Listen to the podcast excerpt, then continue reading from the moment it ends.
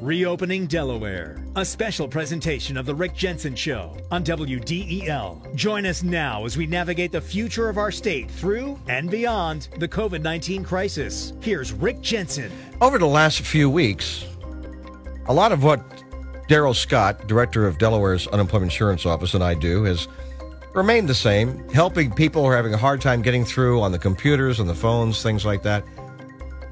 In addition, our conversations are, are taking a, a bit of a different turn as well because we're looking at the end the end sometime of uh, the federal government's supplement. Plus, we're also seeing uh, the government encouraging people. Uh, in some ways, it might be a bit painful to get back to work and, and get a job. So this is really coming to a, uh, a, a different kind of conversation, which I guess Darryl is going to wrap up August 29. Is that the date when the federal uh, subsidy for unemployment is supposed to end? Is, is it August 29? So that's the date of the week. That that's the first date of the week. So it's August 29 through September 4, and we will make the last payments with those supplemental benefits for that uh, the week beginning the 5th. And actually, I think that's Labor Day, so it'll probably be the 6th. Okay, so that's the beginning. Thank you very much. So it'll probably be the 6th of yep. September, and uh, and likely there's not going to be any more of this uh, so-called stimulus, is there? Well, I, I, I, if I were a betting man, I would say no. Um, you have a number of states who've elected to discontinue the programs early, and uh, with the um, sort of the employers, you know, wanting help getting people back to work or encouraging people to return to work, I, I, I don't anticipate those benefits being extended. No, I know, and I'm not going to drag you in the political conversation. you know, the stuff that I engage in all the time. Uh, you know, I, I like to know what they know at the Department of Labor, and that you could share with us about this kind of stuff. I think that's helpful too.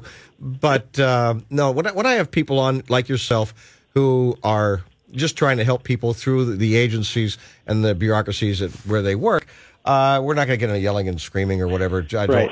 But I don't mind making you uncomfortable.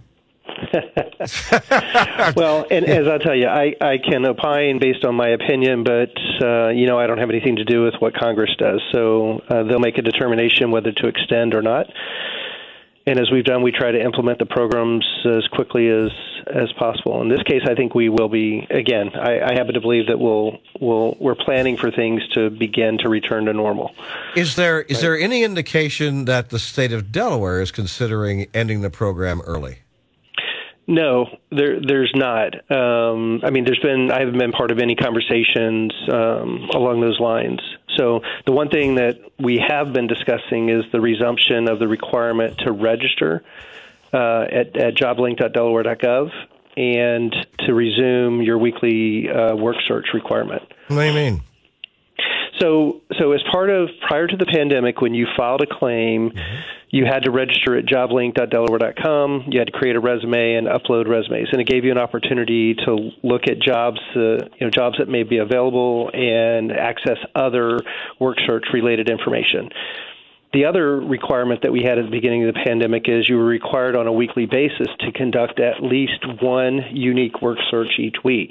And when the pandemic hit and the state of emergency was called in mid March, we suspended both those requirements. So and you had to go. So, you had to go back uh, showing that you have a resume and that you're looking for work. Well, to, uh, actually, a little more specific than just showing a resume, you have to register at joblink.delaware.gov, and the deadline for people who are filing, you know, today and are currently collecting is by June 12.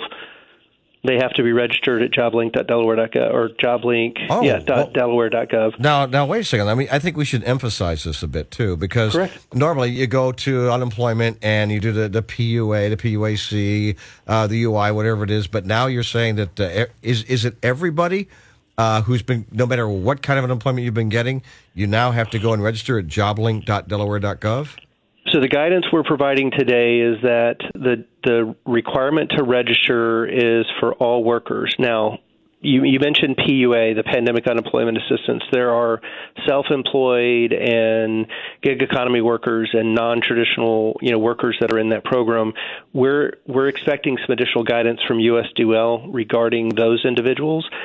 But if you know if you're unemployed, we encourage if you're looking for work, we encourage everybody to register at joblink.delaware.gov. The deadline that we're imposing is June 12. And starting the 13th, if you're not registered at JobLink, you put your benefits at risk, right? So, and, and prior to the pandemic, if you weren't registered within the time frame allowed, your benefits got held. And the same thing with the work search. So, the week of June 6 through 12, um, you have to com- you have to complete a work search, mm-hmm. and on the 13th, if you certify or and, and ongoing, if you certify that you completed your work search, you're fine. If you don't certify that you completed a work search, then your claim will be held.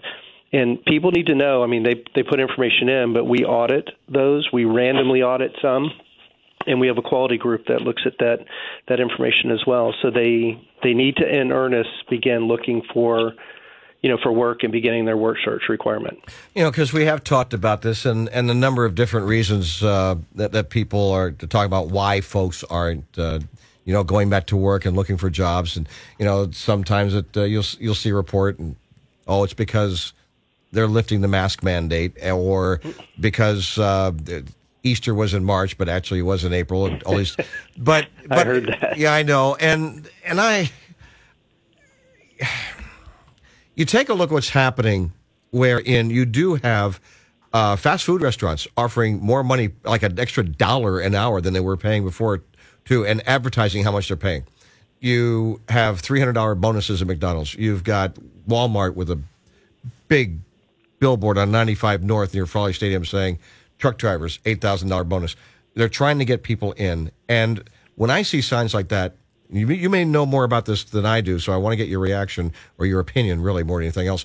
Uh, when I see that, it's it says to me, "Oh, uh, we've got forty percent reportedly of uh, Americans making more money on this seven hundred dollars a week in unemployment than they were working making before, and and that's holding them back from going out and, and finding a job." Uh, what do you have any Department of Labor stats, anything that's uh, either data points or anecdotal about what's going on?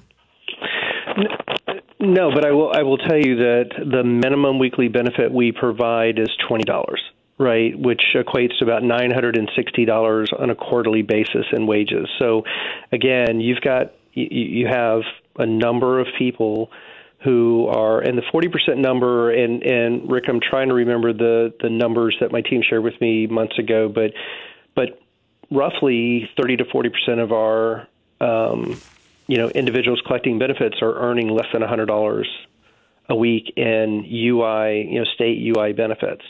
And so um, again you've got those that are potentially on the lower end of the wage scale that are um, that have been impacted by this you know pandemic and are earning the least, right? So even with the twenty dollars and the three hundred dollar, you know, uh, federal uh, stim or not stimulus, but the the federal benefit, mm-hmm. you know, they're making three hundred twenty to three hundred. You know, again, for those individuals that are making less than hundred bucks, you're talking about you know uh, three hundred twenty to you know four hundred dollars. Right, and that's so, that's that's very small. So you say thirty five percent are making hundred dollars a week or less on Delaware yeah, unemployment. I, I seem to recall yeah. that my when I looked at the numbers, it was somewhere in that ballpark. Is thirty to forty percent were less than hundred dollars in weekly benefit amount. Yeah, so you think they'd be out there looking for a job? Well, I think that one is again, there's obviously this transition as the mask mandates being, you know, removed and vaccinations. I think we're, you know, more than 50 percent, nearly. I don't know if we're near 60 percent, but more than 50 percent of adults greater, you know, older than 16 have been vaccinated at least yep. with a single dose. So again, all the numbers are trending in the right direction, and the economy is reopening, right? And and individuals who are collecting unemployment need to begin to resume to rejoin the you know the labor market. The the one thing, as you and I've talked about as well, is employers who you know laid individuals off, and as they're calling you know people back to work, if they're calling back at the same wages and same working conditions and same hours, they have an ability to report individuals who refuse to return to work. So it, so I share that because employees need to understand that they can't just make a choice to stay at home and collect UI benefits when they've been offered their job to return to work. Darryl Scott is director of Delaware's Unemployment Insurance Office on the Jensen Show. I have a, another question about that specifically. For example, um, got an email from a listener who said, "You got to understand something." Um, he said, "You know, I'm a single dad, two kids. My uh, monthly expenses are about uh, twenty eight hundred bucks. Is basic." monthly expenses, like twenty eight hundred bucks a month, as I recall. And if he's offered a job that pays you know twenty five, um, that's that's just not going to cut it. And so he has to find something that's going to you know pay him more. And he also mentioned that he has a, a particular skill set as well. So, how does your office, the unemployment office, look at a situation like that? He goes off for an interview comes back. He's made the job offer. He says, "No, I need 28 minimum. I'm looking for 32." They say we can only give you 25 a month. He says, uh, "Can't do that." Comes back and says, "I can't take the job." How does your office look at that? It's a tough one because what we what we try and tell people is they need to you know they need to pursue employment for jobs that they're willing to take because if they are offered a job and they refuse, that's one of the questions on the weekly certification, Rick. And so if they say that they've refused work, you know, then their claim will be put on hold and, and it'll be investigated to understand the circumstances around that. And and I'm being somewhat vague in my answer because each of those circumstances can be quite different. Right? I mean, is that is that a reasonable expectation though that uh, they should be able to make enough money to pay their bills and such, or or no? Well, I, I in Darryl's opinion, there is a consideration for that. Again, if somebody's making, as you said, if they've got a, you know, their monthly expenses are three thousand, they've been making five thousand, so they've been netting enough to, you know, pay the bills and pay the mortgage and the car and and live.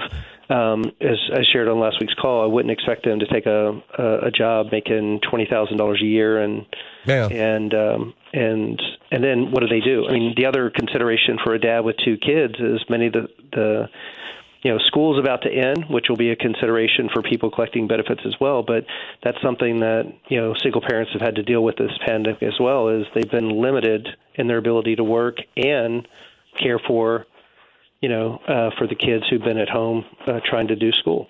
What happens to the folks right now who are still having a hard time getting their unemployment benefits uh, from before? For example, right now you have a backlog that goes to when? So we're assigning work. So we have some. We have a small number from 2020, but we're we're in earnest into into 2021. We're assigning work uh, or claims. Sorry, we're assigning claims dated February 22 or after.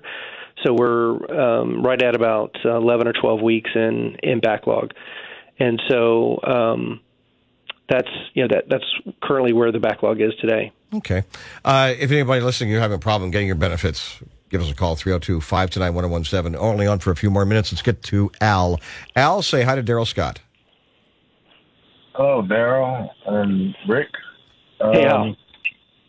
I got to, you know, like, my, you know, my issue is this that um, I haven't heard back from, you know, the um, the employer that um, that I was with, you know, when I you know first started receiving unemployment benefits. So I don't know the situation with them as far as when are we going to get back to work and things like that. And so, what does that say to me as far as um, uh, getting, you know, you know, getting you know, further benefits down the road, or you know, I've been I've been doing some searching, and I do have a couple prospects and things like that as far as employment opportunities. What does that say to me as far as you know? Do I do I hold off and say I may get called back? Oh, I see. So you're not get, sure. Yeah, you're not sure if you're going to get called back or or not. Uh, Darryl, what do you suggest?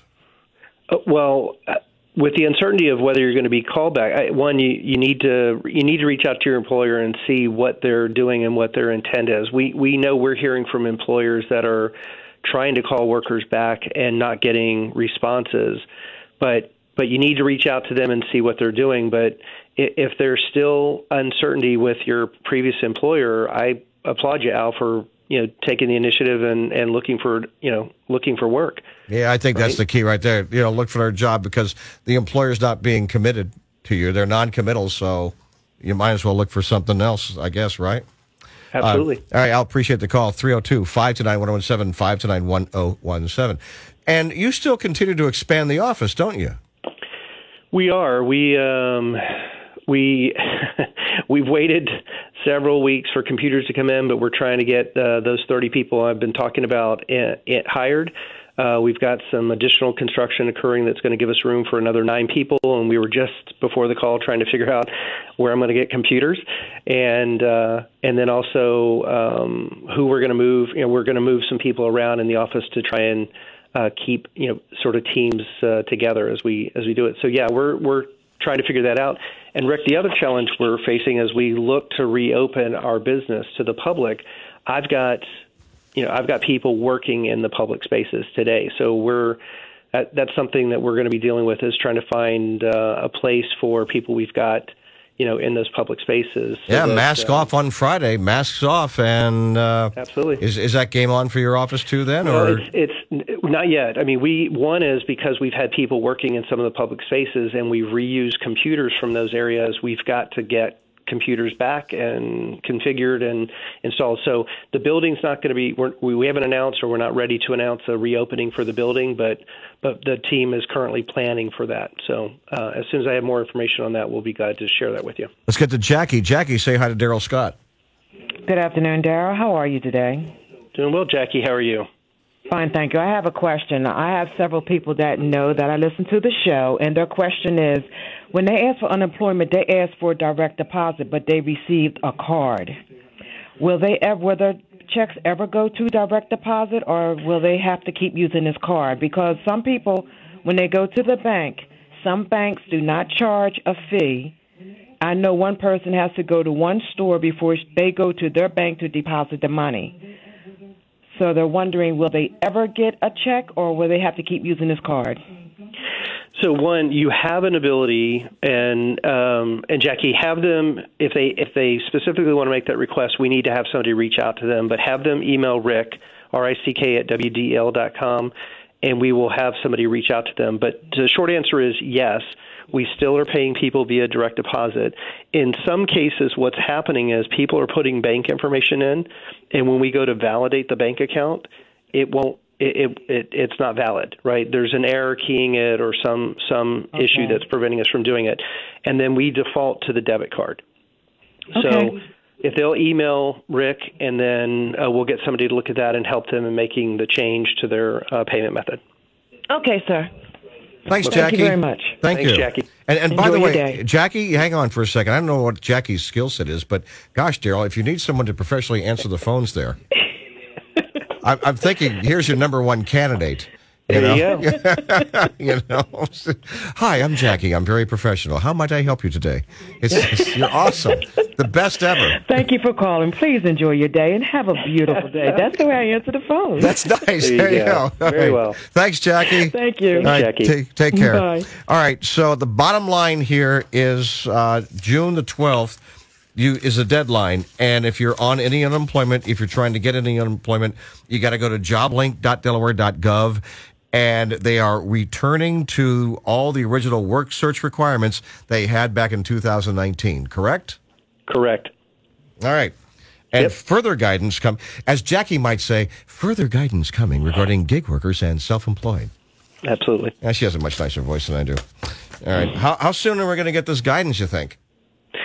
Well, one, we're working on updates for our website, and I, I know my team was on a call with US Duel last week, and again, there's discussion about it. So, uh, USDOL knows that this is an issue because the PUA program has like 16 reasons why somebody can be unemployed related to COVID.